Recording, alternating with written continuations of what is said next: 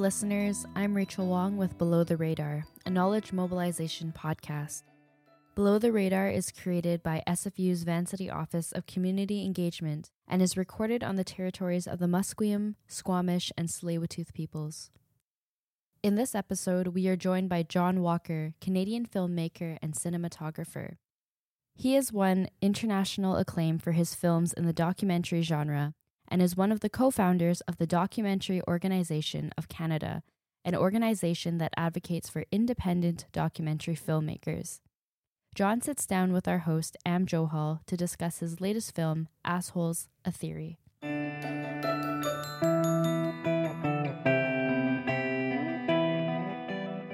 Delighted that we could have John Walker with us, director of Assholes, or the proper name. Assholes, a theory. Assholes, a theory. Thank you. So, this new documentary that's going to be screening at VIFF right now and also coming up on the, the documentary channel early in the new year. Yeah. Was based on a book by political theorist, philosopher Aaron James. So, wondering if you can talk about how you conceived of the project. Yeah. So, I sort of set this up in the beginning of the film that I was having a discussion with a female colleague, a filmmaker, you know, and, and she posed the question, do you have to be an asshole to be a great filmmaker? She was sort of frustrated, you know, these male filmmakers, we just seen a conference with somebody that was a bit of an asshole. But uh, anyway, so it started this thought process, you know, and, and I think women often ask that question. I think my wife's an architect, you know, she thinks about these famous architects who are, you know, behave badly, let's say, you know, without having to name them. But uh, anyway, so I ended up going to my favorite bookstore in Toronto, the U of T bookstore. It's this huge, huge bookstore. And I, I always ask the muses, is there something here that I wasn't thinking specifically about assholes, but anyway, I found this book, Assholes a Theory. There it was. So I read it and I came into my office and Bernier was there, my co producer. I said, This is my next project. And everybody in the office, I looked at assholes. What are you thinking? What are you? So yeah, the book really struck me. So the first thing I wanted to do when I read the book is I wanted to give my daughter a copy. Uh, she was 20 something, and I thought she had been bringing some of these types home. course, her father always thinks that her, that daughter's boyfriends are all assholes. You know, they may not be, but you think they are. Right? So I gave her a copy. She loved it. And then the second thought was, I think there's a film here. You know, the book is a, a kind of a warning about the rising tide. In my words, the rising tide of assholery.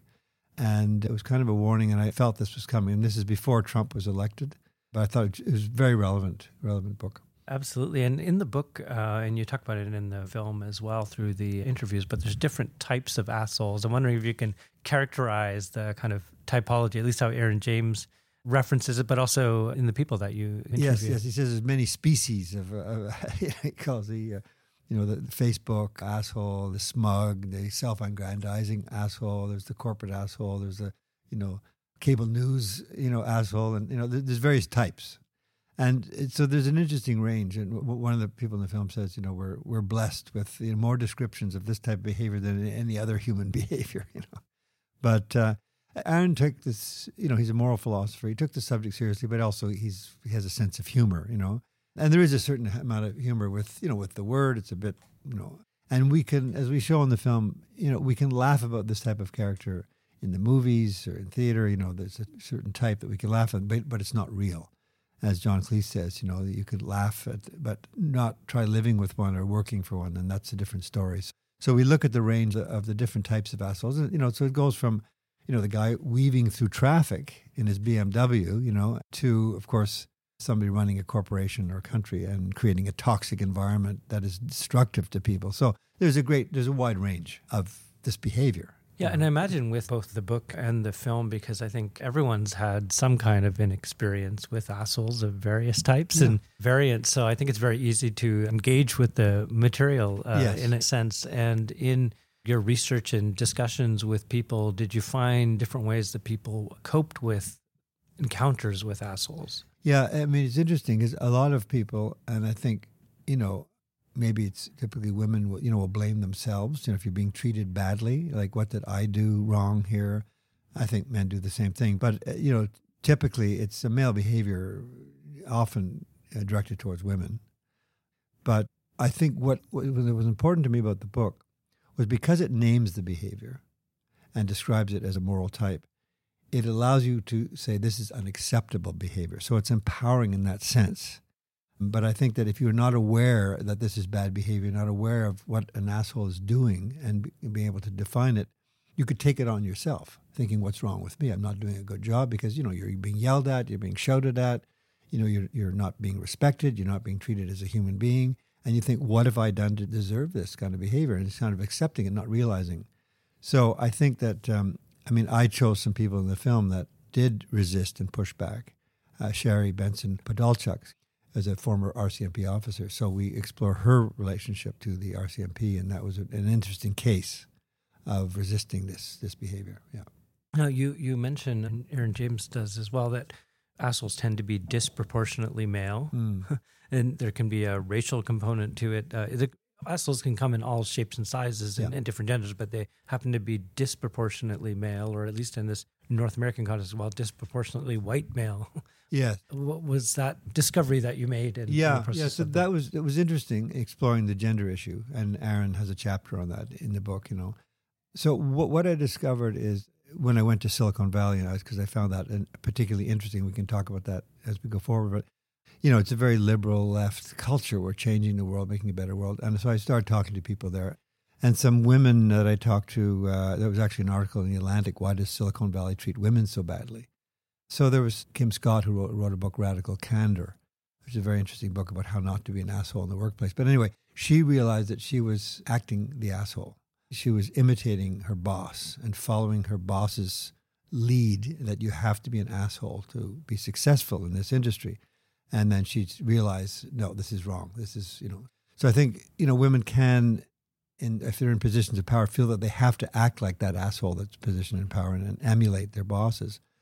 But that's more rare. And in Aaron's definition, it's a sense of entitlement that seems to be a very male, particularly vis-a-vis women. I mean, we have a culture, a male culture, of feeling superior to women. I mean, we pay them less.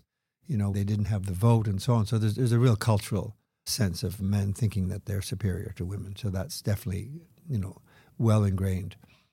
And then what you cover in the mm-hmm. film around a certain type of Silicon Valley tech bro, the kind of combination of Silicon Valley and the tech industry that produces a certain, maybe a certain type of asshole? Yeah, it's, I mean, we sort of go back in terms of a trajectory of are you born or bred an asshole? So we, you know, it's an important question. Yeah, yeah. So we sort of go back and you know, Geoffrey Nunberg, who wrote the A word, wrote a history of the, the use of the word, you know, says, well, you know, we wouldn't call, you know, a five year old uh, an asshole. We might call him a little shit, but not an asshole. You know, old enough to be responsible to be, you know, and teenagers are sort of playing with this, you know, this kind of behavior, and, but they're not properly defined yet. But we look at the fraternity culture, you know, this toxic masculine fraternity culture at Cornell University in particular. We just happened to be there so we, we started to look at this trajectory that, you know, hopefully your parents will teach you not to behave this way. And we have a scene of toddlers fighting and spitting at each other, trying to get access to a bicycle, you know, and so we try to train people out of it. But if they get into uh, a fraternity culture that supports this behavior and condones this behavior, and they come out of university and get into a services sector, a financial services sector, Wall Street, where they you know demand individualism and demand this kind of behavior, or in this case, Silicon Valley, then then you're stuck. You're you're being supported. You're being um, celebrated for this behavior. You know, so we we look at who is celebrating this kind of behavior and the problem that that causes in society. Mm-hmm. Yeah, and, and, it's interesting. We the last few weeks we've had a number of conversations with people on the podcast around nationalism and patriotism and the distinctions and this sort of there is a kind of very strong relationship to assholeism uh, in a way. And I know Aaron James has written a book about specifically Trump and his brand of assholism, his, yes. his new book. Yes, that's right. No, that's right. Yeah, Asshole's the Theory of Donald Trump. Yeah, his sequel. Yeah, I mean, you know, I've had these conversations with Aaron. I mean, imperialism. I mean, British imperialism, for example, is that's assholery writ large. You know, this is a sense of superiority over others. You know, the way the British treated First Nations in this country or in, in India, or, you know, it's just assumption that we are superior. Well, that's assholery. That's imperialism. And so that so the roots of assholery really are in imperialism. We just didn't have a word for it. But we would have called Napoleon an asshole if we had we had the word, you know. So No, in terms of conceptualizing the film after you read the book, You've got a long history and record of producing work for many decades, but was there other work that you've done previously that you looked at in terms of approaching the work in terms of how to tell this story? Of my work, my own work? Yeah. Uh, not really. This is sort of a departure. I mean, I've done essay. This is an essay film, and I've done my previous film, Quebec, My Country, Mon Pays, was an essay about growing up in Quebec uh, during the Quiet Revolution, in which 500,000 Anglophones left the province uh, due to the issues that you were talking about ethnic nationalism and cultural nationalism and so on and so forth. So that's an essay form. And I've also, what made this unique in a way was it was adapting a book, being inspired by a book. So you've got a certain, you know, foundation of a book. And I've, I adapted one other book before called Fatal Passage about the Northwest Passage. Uh, the film was called Passage. So, so I had worked with books before and, and turning them into a screenplay. But this was very different because this was not a story as such. It was not a narrative. It was, you know, dealing with a subject matter of human behavior and how do you shape it into an essay form and have something to say about it. So, so it was it was very different for me, and it was was more challenging, also because it wasn't as visual as I like to be. Right. It's interesting. Know. It's a work of philosophy that you're um, adapting onto the film. We had a chance to interview Astra Taylor about her book "What Is Democracy" a few months back. And, yes. Uh, similar to she's working with a philosophical concept. Yes, exactly. Yeah. Yeah, I mean, I, I veered from the philosophy. You know, I mean, the book is called Assholes, a Theory, and the theory part is Aaron's philosophical musings on the subject. And philosophy doesn't really fit filmmaking that well, particularly if you're referencing philosophers that your audience is not aware of. And even myself, I'm, I mean, I'm looking up who was so and so and who was so and so, and I'm trying to, you know, and we sort of open the film where I meet some people on the street and I say, I'm making this film about asshole a theory, and this African American saying there, oh, it's not a theory, you know, it's a reality. You know, what are you talking about? So I, I, kind of, the film is more about the reality. You know, Aaron's book was a theory, and I'm looking at the reality of it. So that was kind of where I was going. So I was less on the theory and more on the, you know, what's the practical reality of Aaron's theory. So that's how uh, how I shifted it. In terms of um, assholes you've encountered in your own life, is it other filmmakers? Is it a workplace Actually, setting, or yeah, all over the map? Interestingly, I mean, interestingly, I mean, one thing I, I found in the book when I first opened it up, I always when I find a new book, I open it randomly to a page and see if there's some connection to me. So I wrote, opened it up at page 101, and Aaron had written, "If a young boy had been born in the United States, Italy, or Israel." he is far more likely to live the life of an asshole than if he had been born in Norway, Japan, or Canada. So I say, oh, interesting. It's maybe it's cultural, and that's what made me interested in the book. So certain cultures produce this kind of behavior more than others.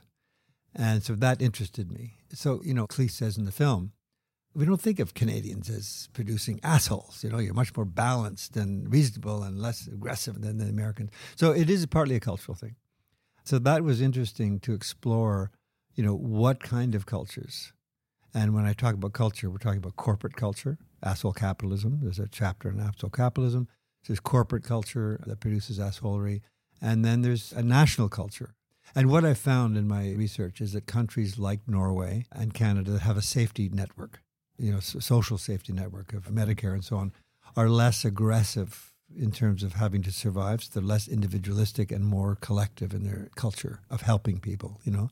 So all cultures do have assholes, but some cultures produce condone it more than others. I like that term asshole capitalism because it's not just in the capitalist world, it's a, it signifies a kind of culture because I, I, run into assholes in the university, for example. Yes.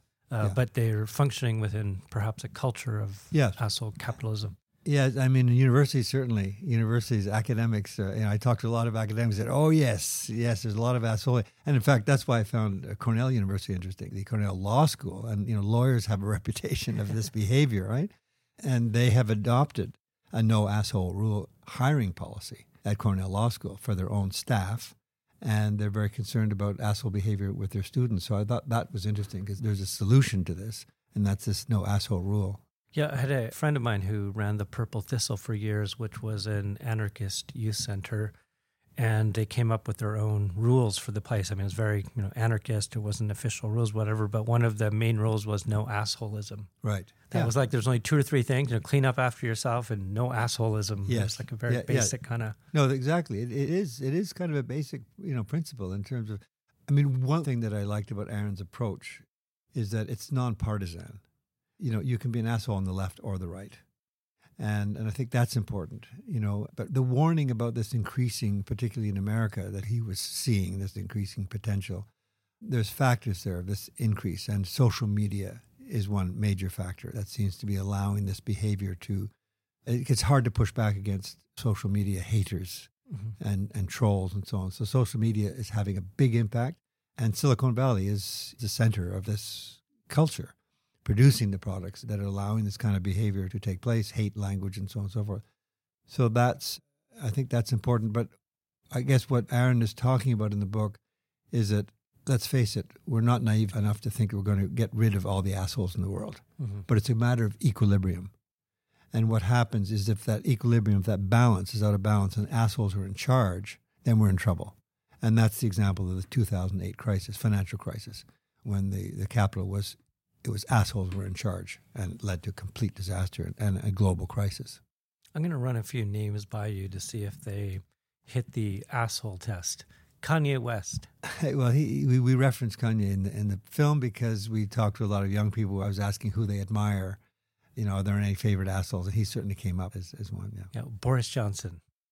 Yes, I mean, in my opinion, I mean, you know, I have to say, as a Canadian, I'm very shy to start naming names you know, uh, right? Because we don't come from that culture, like pointing fingers. Maybe that's why there's a culture of sort of passive aggressiveness in Canada. It could be. So assholeism maybe gets presented in a different yes, way. Yes, I think you're right. No, I, I think you're right there. Yes, yes. It's under the surface, our assholery, you know? And in fact, that's what Aaron brought up in this book about Trump. He said, you know, the, there can be a positive reaction when this kind of assholery surfaces and the truth comes out of what your underlying racism is, the underlying you know, uh, disturbing asshole attitudes when they come to the surface, and there can be a reaction, and it can actually be a healthy reaction, and to deal with the stuff that's hidden below the surface. And I think there's some truth. To some to extent, that. there's some there's a kind of strange relationship to it as well, because when especially when you throw it into the toxic cocktail of politics and populism, that assholeism can actually be a kind of mobilizing entity yes. in a way that it has been for Trump, let's say, or Berlusconi in Italy. Yeah, very much um, so. In, in other places. And so there is sort of this relationship to nationalism and populism that the asshole can invoke in a way that produces effects that can be really negative for a lot of other people, yeah. particularly minorities and other people. Yes, uh, absolutely. You know, Leslie Miley, the African American that we interview Silicon Valley, you know, points out how the social media is supporting those silos that people who are constantly hearing information about from their point of view, whether they're you know white supremacists or you know, name it, and becoming radicalized because they're not hearing any kind of balance. You know, so again, looking back at social media is really enhancing the ability for this kind of hate. I imagine it's going to be really popular in Alberta and Ontario, given their political leadership right now. Hopefully, yeah. hopefully, hopefully. Thank you so much for joining us. Thanks for having me.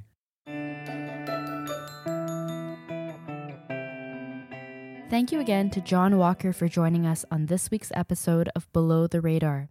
His documentary, Assholes a Theory, continues to screen around the world. During the month of March 2020, the film will be screening in Duncan, Vancouver Island at the Traveling World Community Film Festival, in Ontario at the Belleville Downtown Doc Fest, and in California at the San Luis Obispo International Film Festival. We've linked to all of these screenings and more in the episode description. In our next episode, we are joined by Scott Bernstein, the Director of Policy at Canadian Drug Policy Coalition. Scott's work centers around the development of drug policy for Canada.